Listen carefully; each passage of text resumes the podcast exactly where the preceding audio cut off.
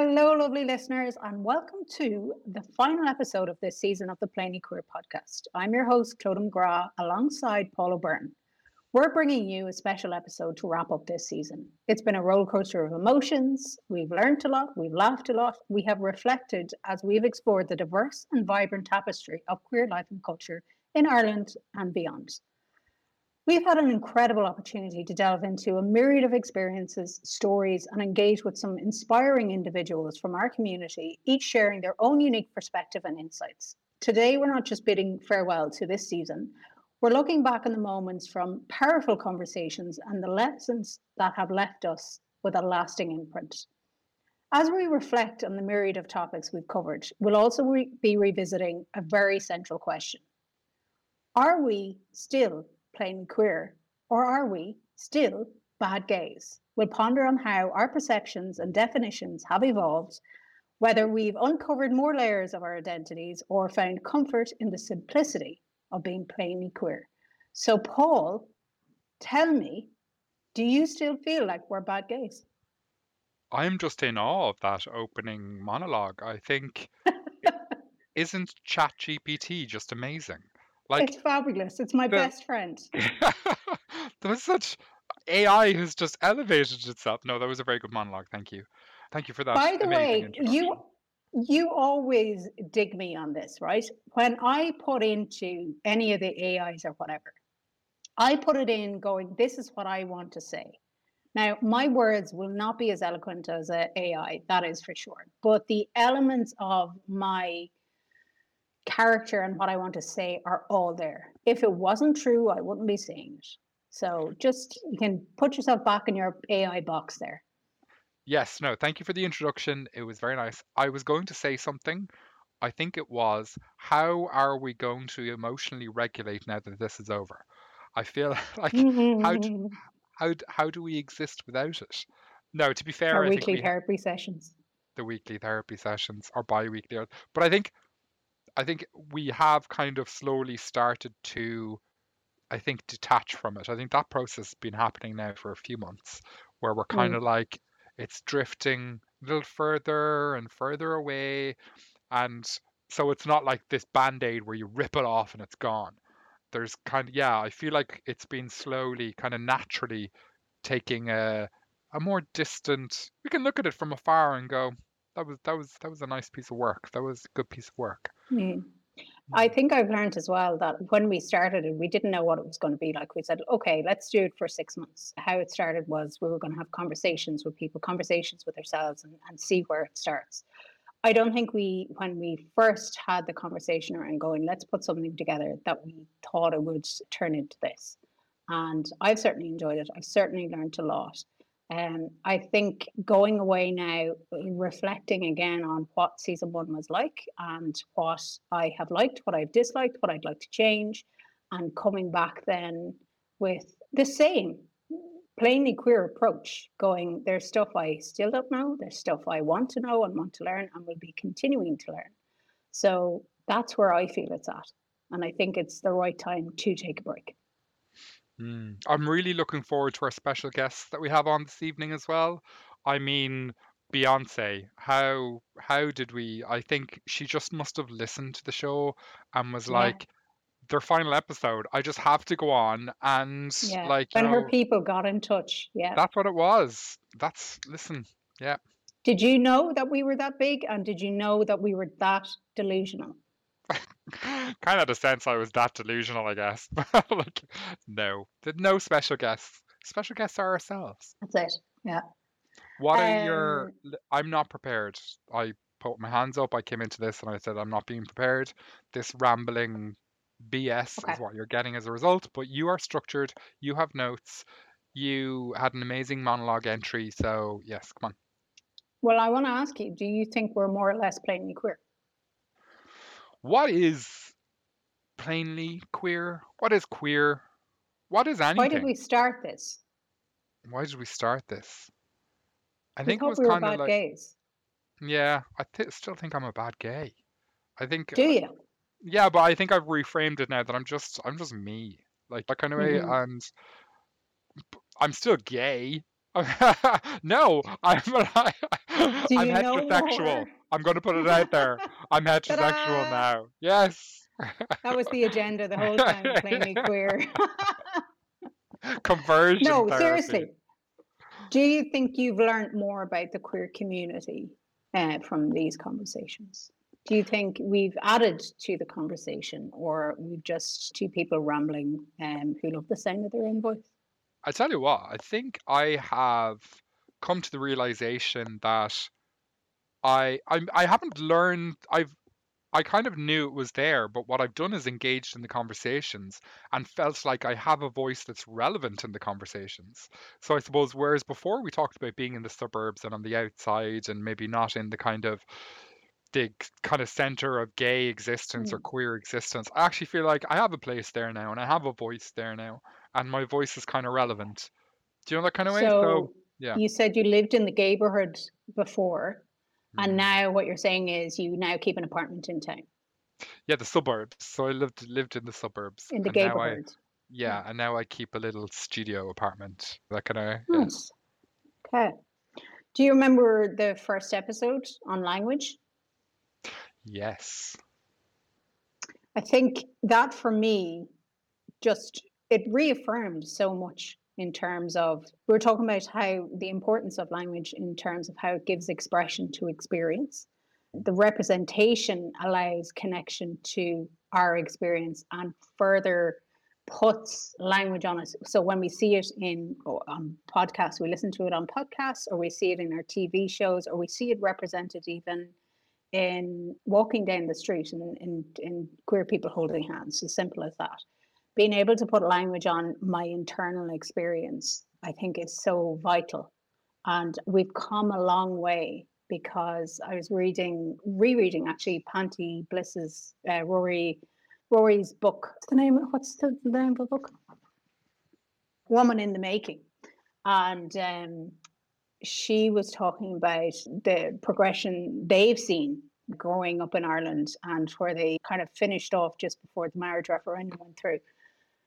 And when I was reading it, I was ref- reflecting back on they didn't have representation when they were growing up in their hometown. They didn't Mm. have even the language on TV to represent. What they did have was the derogatory.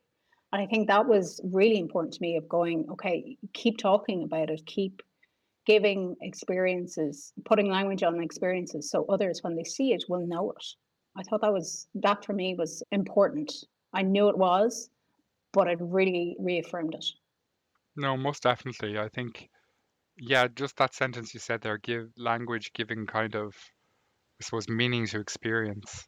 That's yeah, it is true. And then I'm kind of like I'm kind of struck how kind of repressive things are getting again though and how polarized kind of voices are becoming in relation to kind of things in Mm. the world like th- everything's getting to extremes now and people are like taking extreme positions in relation to things and it feels like the middle ground or whatever ground you can meet on is like falling like you know just kind of just giving way and all that's going to be left is this massive crevasse between these polarized sides it's yeah it's That not actually speaks to, do you remember the episode we had where we were talking about the, what was it, the 10 steps to genocide? do you remember that with chris that was a brilliant episode Yeah. Chris Sheridan was came on and very eloquently spoke on, on, on the top on many topics about being queer and uh, trans and non-binary experience. And I think that was one of the again one one thing I learned was I I would never in my right mind have said that what's happening in the world at the moment to the queer community was anywhere near genocide. But when you're talking about the polarization, there's 10 steps to it to genocide, and polarization is one of those steps. And if you can put things in the brackets of it's uh, heterosexual versus homosexual or trans or non trans or anything like that, or gay or straight, you have people fighting against one another. And I think what you're talking about is even in the left and the right, or the Democrat and the Republican, or whatever it is. If you can have people fighting against that, as you say, the middle ground gets really hard to stay in. That's what people want because they want to, in, in the way that they, Chris was talking about it, they were talking about democracy being rightly attacked in those moments.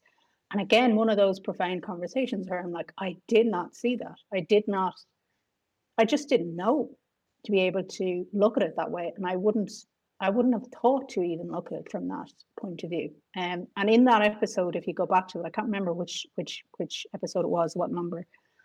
But if you go back to it, there is a link to uh, um, and it's a very good article that lists it out. So don't take our word for it. And if you want to challenge us, very go ahead, right ahead. You're absolutely right. Go check it out. But the data is there for it, and it's hard to deny. So that's really interesting for me. That's another something I learned from this season. So how do you counter that though? How do you how do you This. fight against yeah, what was it? This have This. conversations, keep talking, keep showing up. But we're only on one side of that divide. Yeah, and listen, you can get quite apathetic about it and not fight, not talk, not what's the point? Season What two, you- bring on the homophobes. Bring on the transphobes. We're gonna we're gonna Yeah. we're Well, gonna here, talk this out. point. If we keep talking, if we don't try, if we go, what is the point, and don't talk and slink back into the closet or whatever, then they win. But you, you put somebody who hates queer people, hates anything got to do with anything got to do with queer, and you sit them beside somebody and they have the chats and they realize they like the same uh, sports teams or they like the same magazines or the music or whatever. The the the differences that they have get fewer and fewer and fewer and they realize I actually like that person. The thing that I hate, the thing that I thought I hated, I actually really like. And queer people need to keep showing up. And I'm not Mhm. saying this is a call to action or anything like that, but we do need to, if you have the energy, if you have the capacity and you have a voice and have an ability to even have one conversation, have the conversation. And actually in, in Panti's book, she she talked about, or they talked about how they got really annoyed. There was before, was it before the, yeah, it was before the marriage referendum, but it was before something else. It was the Marriage Equality Act, actually. It was before they were going to do just, not the constitution, but it was just under the law. You could marry, but it was like a partnership. What's what's the one pre-wed marriage? partnership? Something like that, yeah. Gosh, there you go. More plainly queer for me, but I think that's they were so pissed off. Yeah, they were so pissed off, and rightly so, because there was a, a protest arranged, and about 200 people showed up at this protest. And what they were saying was, Would ye ever get up off your backsides and protest? And they were talking about the younger queer generations like, but it's not my problem. I don't want to get married because that's not the point. Under the law, you're being treated differently. And it's like now the same thing going under the law not everybody is treated differently do i have to wait until it's my doorstep that it's me that's being oppressed because that's who they're coming for they're coming for anybody who's not in the binary in the box and in the societal this is the way it has to be because that's the way it's always been and to keep having these conversations so hopefully the next generation will listen not just queer people the allies need to get up off their backsides here too we have been there for you when you're on strike for work, when you're on strike and the nurses and the doctors and all that sort of stuff. We are there for you. So, like, get off your backsides and help us. And even if it's just as simple as if there's an issue that you know is happening, find out who your local representative is, who your local TD is, and email them. Pick up the phone, or if they're in your town, drop into their office and go, What do you think about this, whatever situation? Ask them what their position on it is. And if their position is different from yours, tell them that because they're speaking into an echo chamber otherwise. So take up a take up a position and talk about it. I'm off my high horse now. It's okay, William Wallace. It's all good. Yeah. What is go. it? They, c- they can do. I don't know. I, am not going to do the Mel Gibson, William Wallace Braveheart speech. It's like Yeah. they'll never take our freedom. Isn't that it? Yes. And they won't. They'll just drive it underground. They've never been able to. And that goes back to let's talk about queer history. There's another episode. It has been there since the dawn of time queer people have existed. Literally, I think we did go back to the dawn of time and start there. Yeah. there is any any historical one of the oldest historical records of queer people go back to Mesopotamia. I think was one of the earliest times. What Um, was what was one of your favorite things to research or to look up or to discuss? religion and history, queer religion and history. I, I Mm. have a religious history I love and how it evolved and the truth of it rather than the, the narrative that you're handed down from the churches. And going back to the Roman times and how the invention of marriage was put through because they needed soldiers. And the only way that they could encourage people to have more kids was to institute marriage between a man and a woman and encourage them to procreate like mad so they'd have future armies to conquer future places. It's Mm. really simple and disgusting and yes, a lot complicated, but yeah, that was one of the most interesting and most infuriating things that I've ever And you got to share it vocally with tens of nines of people. yeah. And listen, here's a good question. How is your anger? Because that came up quite a lot through the season. How is my anger? That's a very good question, actually. Oh, I don't know. I think I'm in that kind of cycle of oppression where I'm in the fatigue stage. And I think maybe that's like this this kind of season one thing has been an actual cycle of fucking oppression where you kind of go through all these realizations and then at the end you're like, what's the point? Is it ever going to change? And then you're kind of like so deflated and defeated.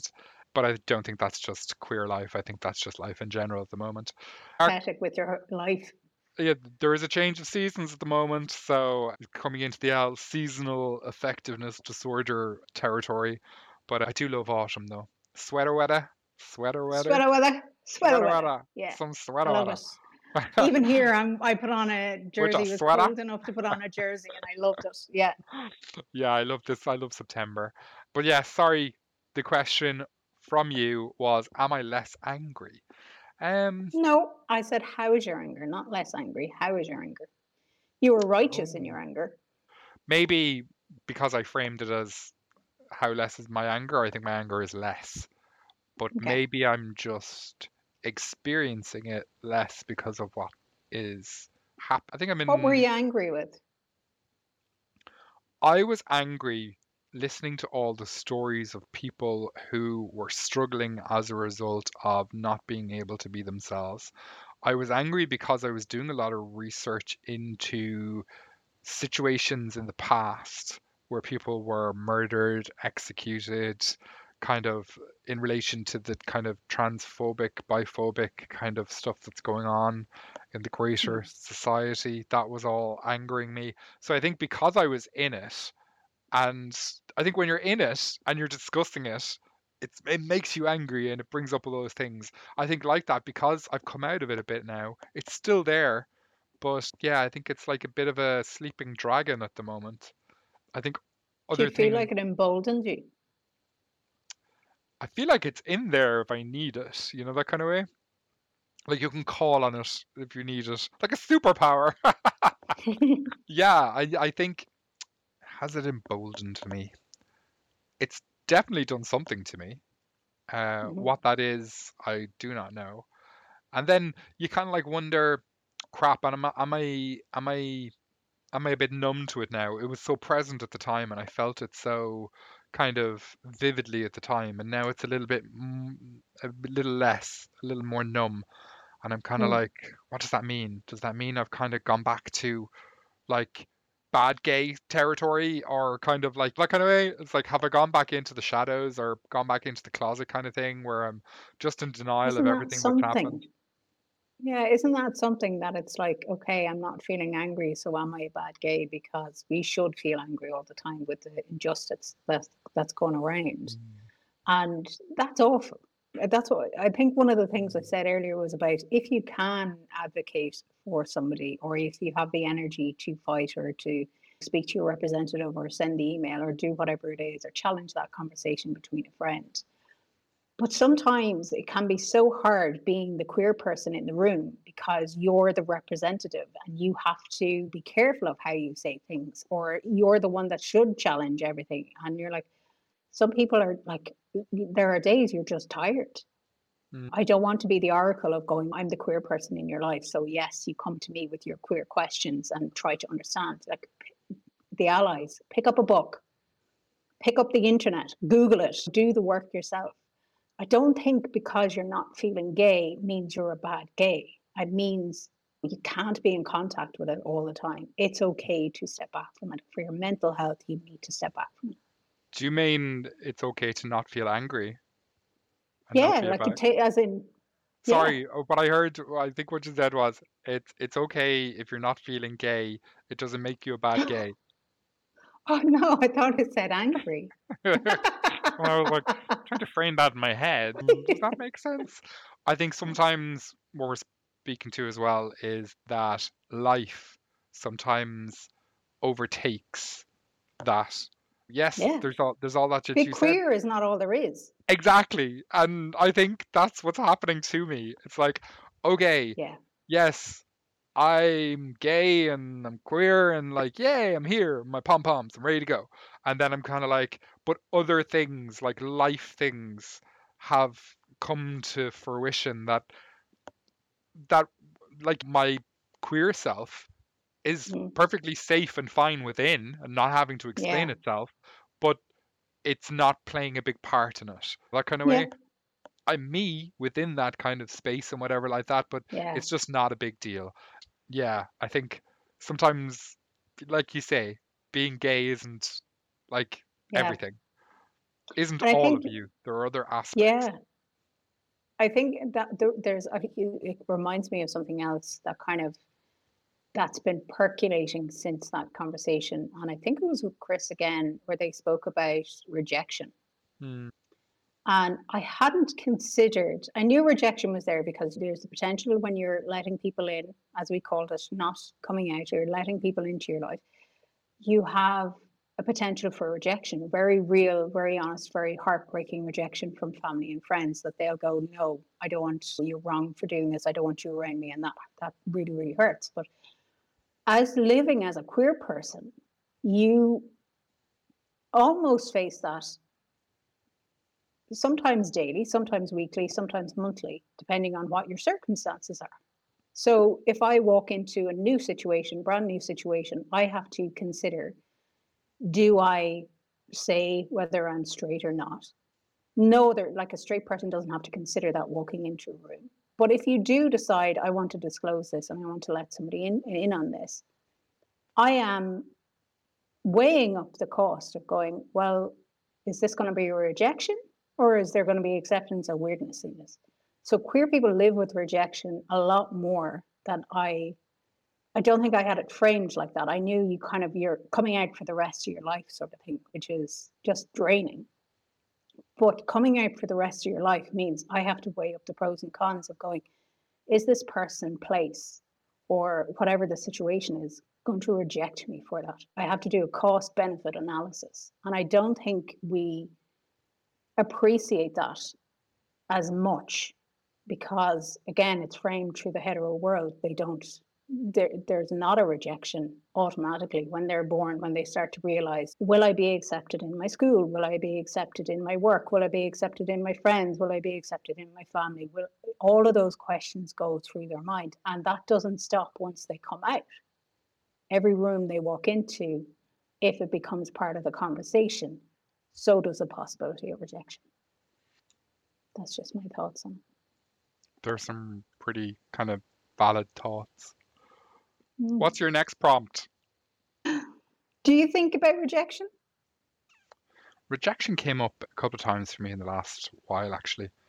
And just the idea of what it is and how we react to it and why we take rejection so bad. And but I think it's just a lifetime striving to want to be loved and want to be accepted and wanting to just feel like a sense of belonging that Mm. rejection just hurts.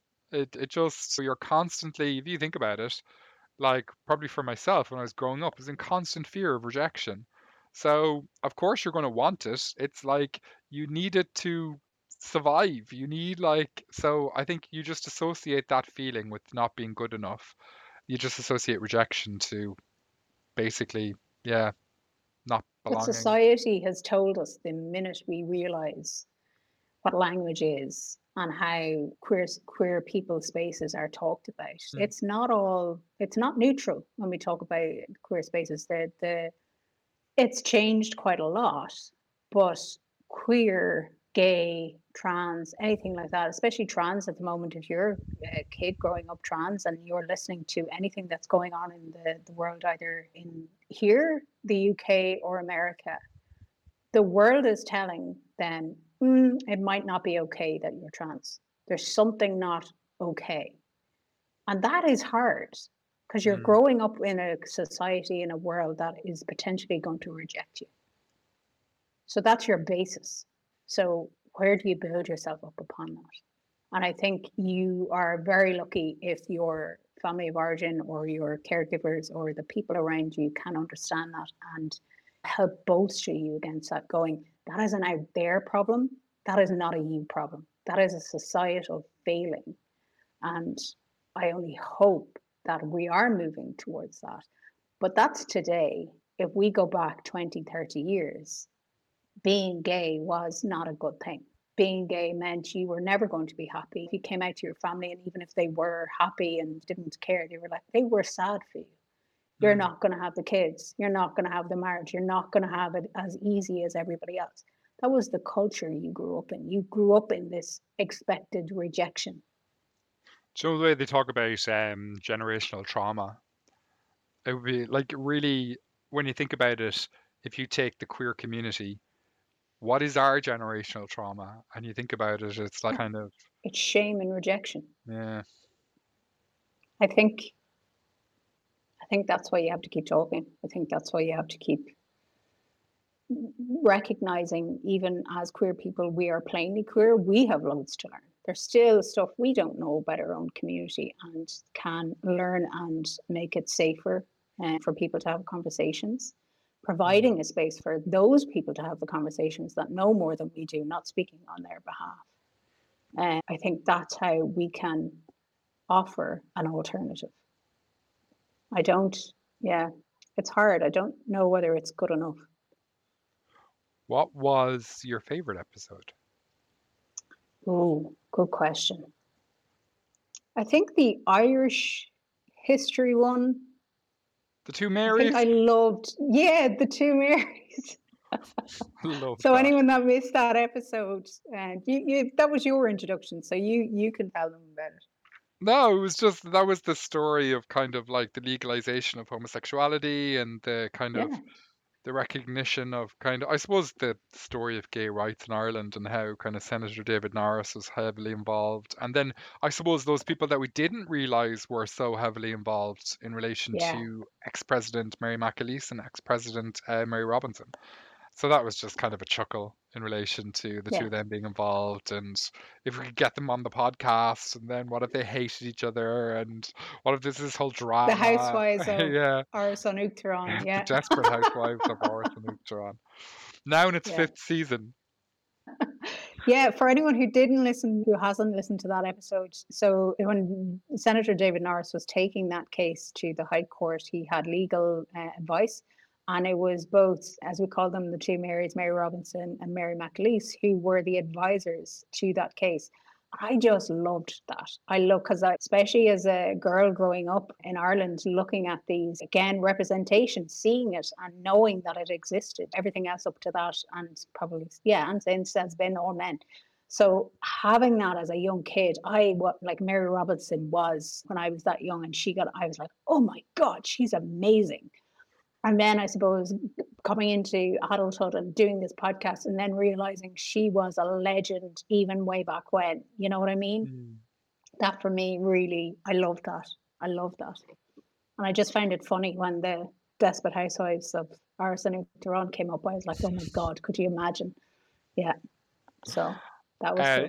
What you about did you? con- did you contact them No, but I did look up. So I could contact, I have a way of contacting Mary Robinson. I don't have a contact for Mary McAleese. So anybody listen that has contacts, please pass them our way because we'd love to have them on. Can you Um, imagine? the for me, I think it was the episode where we had Silva Neves on. Neves, yeah. Yeah, that was that was a really informative episode. I loved that. The talk about kind of like that shame and like the Mm, cyc cycles of oppression and all that sort of stuff. And then even kind of touching on things like compulsive sexual behaviors and like just totally humanizing all that and de-shaming and it was yeah, I thought that was a really invigorating space. yeah. And I think as well from that episode, one of the things I didn't really consider, and again has opened up my eyes. So there's there's young people coming out earlier and earlier, and we think, great, fantastic, isn't it? It is really we've moved on so much they don't need to be uh, in the closet per se, right? But as he pointed out, that means they're subjected to a lot more oppression. There's a, a lot more homophobia, transphobia, biphobia, whatever it is in the, the queerness. They are subjected from that from a much younger age. And I, I didn't consider that before. I'm like, it's a double edged sword. Yes, come out, be yourself 100%, but they are now out. Mm. They are now out. And that was something I was like, oh, that's caught me. Because I just, when I think of young people and them coming out, I think it's so precious. I think it's so important. It's And total you just want to celebrate it. Oh, yeah. God, yeah. But then it must be so difficult in a school environment or playground environment or like could you imagine how Yeah. strong and brave and courageous you would have to be to come out at like 13 or like Celebrate 14 or yeah. Yeah. But like how yeah, I just to have that bravery must be like ah yeah and to experience that. But like he said, like it's then opening yourself up to all those things. Yeah. And again, you just hope that there's somebody, all they need is that one person to keep telling them that society is wrong because of uh, the cultural beliefs. Mm. It's not you that's wrong. I think though there there can only be positive long term effects when someone is that authentic and honest about themselves in Mm. spite of all the resistance they could face. Like to go Yeah. through But your that, teenage years and like that kind of key developmental stage, just being totally honest with who you are. Oh my God, could you mm, imagine? Amazing. yeah. I think there's a bit of a fondness that we can look back on it and kind of go, oh my God, I wish I could have done that. I wish I could have just been myself and Mm. unapologetically and all of that sort of stuff. But I fear, not fear, not that's the wrong word. I don't. I just, I would have such compassion and love for that little person and go, it is not going to be easy at times, but you're going to be okay. It does get Mm. better. And you coming out now is only going to make it easier to be yourself, continuing to do that, continuing to, and knowing that just because I'm feeling this way now at 13, when you're 15, that will change. When you're 19, that will change. When you're 25, you might be completely different again. And that's the point of it. Um, I think as young kids, we can really hold on to this is who I am. This is definitely who I am. And that is great to have that sense of yourself for sure, but know that it's going to change. Hmm. You're on fire Actually, that was a great episode to that was a great episode too. And when Dill and Anne Marie from Insight Matters came on, and they Mm. spoke about that authenticness and the connection that children have naturally to that, and their experience as parents, as queer parents, as a polyamory family, and just their they were leading. I feel they're leaders in that. In that they are so authentically themselves, so willing to have the hard conversations, and they keep showing up not only as individuals for themselves, but they keep showing up for those in their family that they love. And that for me, that is inspiring. Hmm. Who is who is your inspiration? Like who who in the world do you admire? Like as a queer inspiration, is it? Anyone. They don't have to be queer. Gosh, I don't know. I don't know, this just came into my head. Who do you admire? Do you have one?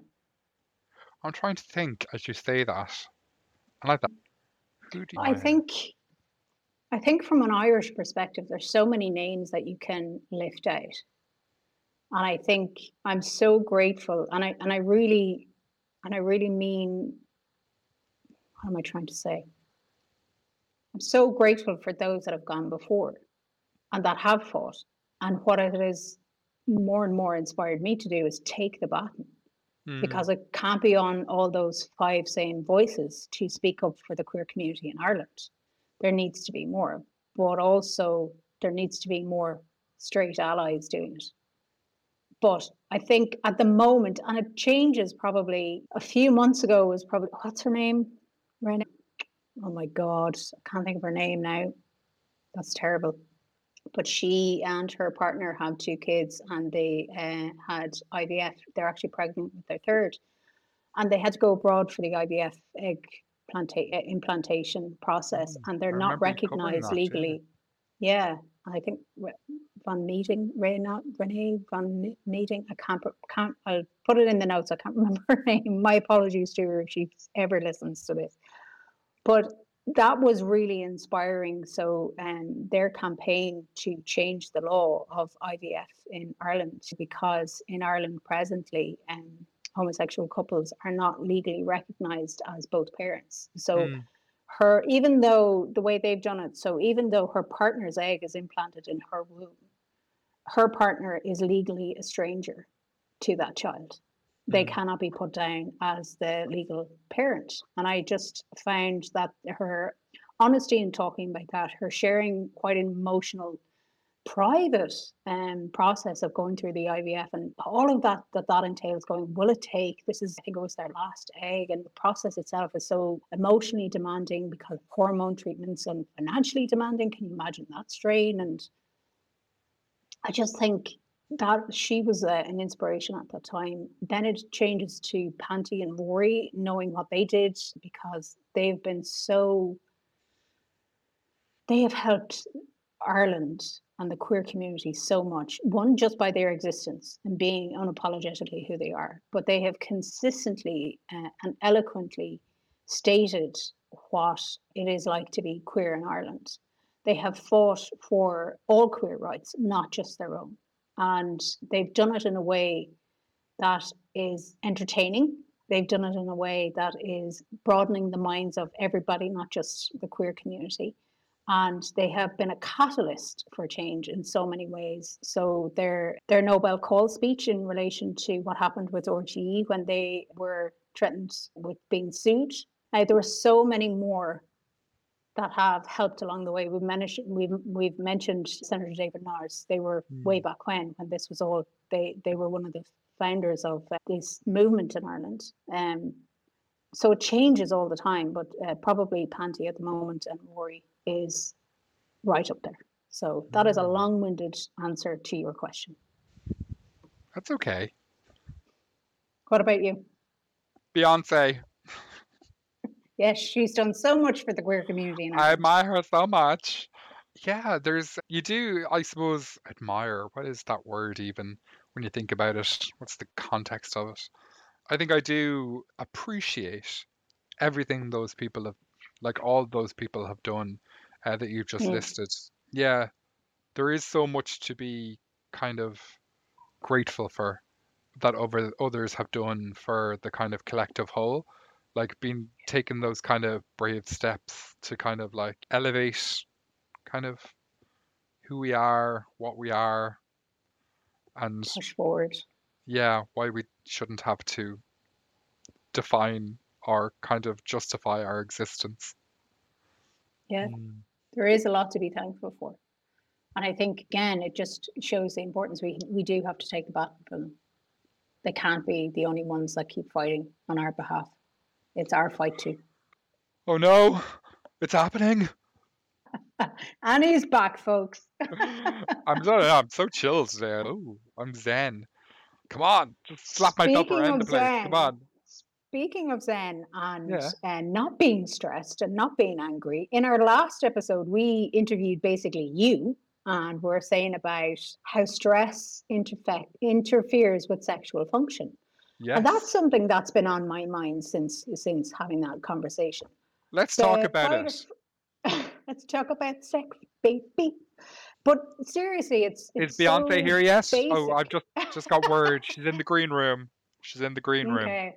She's just preparing herself Uh, We've got her demand met. She has her fruit bowl and her twelve puppies. Red M and M's. Yeah. Yes, and the red M and M's. Um, Sorry, yes, the most basic of going stress puts you into fight or flight.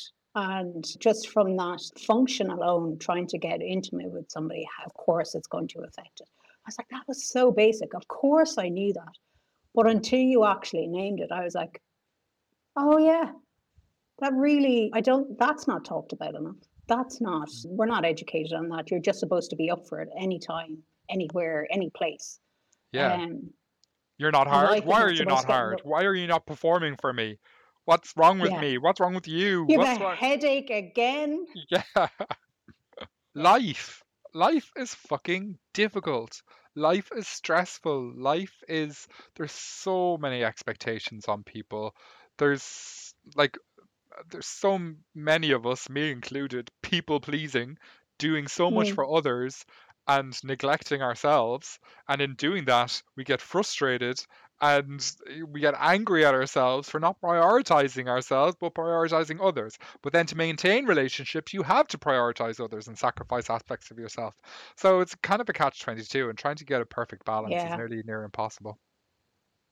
That sounds exhausting. Like even just as you're saying that, it's exhausting. Yeah, exhausting. I I felt like it was a bit like that speech from Barbie that America Ferrera was done in relation to Oh yeah, I to still what it haven't was like watched be a that. woman. You're a disgrace of a human being. I know, I know. I'm constantly getting that. I'm like recommending things all the time. I just have to tell people I watch the same things over and over again. I cannot deal with the stress of life, so I cocoon myself in the things that I've watched a million times. I know exactly what's going to happen. I know exactly how long I'm going to be sad for or happy for, depending on the episode I want to watch. So that's how I mind my mental health. I love the way like what is it? Twelve episodes later, we're still fucked. yeah, yeah. we're still. We're going on hiatus now, deep therapy, so that I'm we can have things to talk about in season two. I'm going to rehab. Bye. Yeah. Me, me and Lindsay Lohan would be best buddies by the end of this. Yeah, Uh, yeah. Amazing. We'll be stress free and then to able to have loads of sex after that. So that'll be sex education in season two. oh, Yeah. I think it's been a good season. I do. I, I, I again, It's kind been of the only season. back. it's been a good season. It's been the only season. It's a season to start all of the seasons. So we're only getting started. the season to again, end all seasons. mm, no, we haven't had our best yet. Oh, the best is yet There's to more come. to out there. come. The best is yet to come. Yeah. I feel pressure to Um, perform now. And that is Okay. causing me stress. I might not be able to live up to your performance expectations. That's why you have therapy in between now and next year. Okay, I'll sort it out. But yeah, listen, folks, we've really enjoyed it. We hope you've enjoyed it. Uh, I speak for yourself. From I. Don't speak we, speak I. I have enjoyed it. Have you not? Are you about to let me know how how things are now and that you're like, actually, I quit. This was crap. I cannot believe I've done done this so far with you. No, it's just a good way of kind of communicating in general to speak from I and not we because you don't actually know another person's perspective, really. Thanks for that. Yeah, you, you're absolutely right, though. Just a little nugget of wisdom there. I have really enjoyed this uh, this season. I do hope season two we can continue and even get better, get better in our sound quality, get better in our quality in general. And but yeah, no, just to reflect again, so much I have learned, so many amazing conversations that I've really enjoyed that I probably wouldn't have got the chance, uh, not in such a short spirit, space of time, to have had had we not set this up. So I am grateful.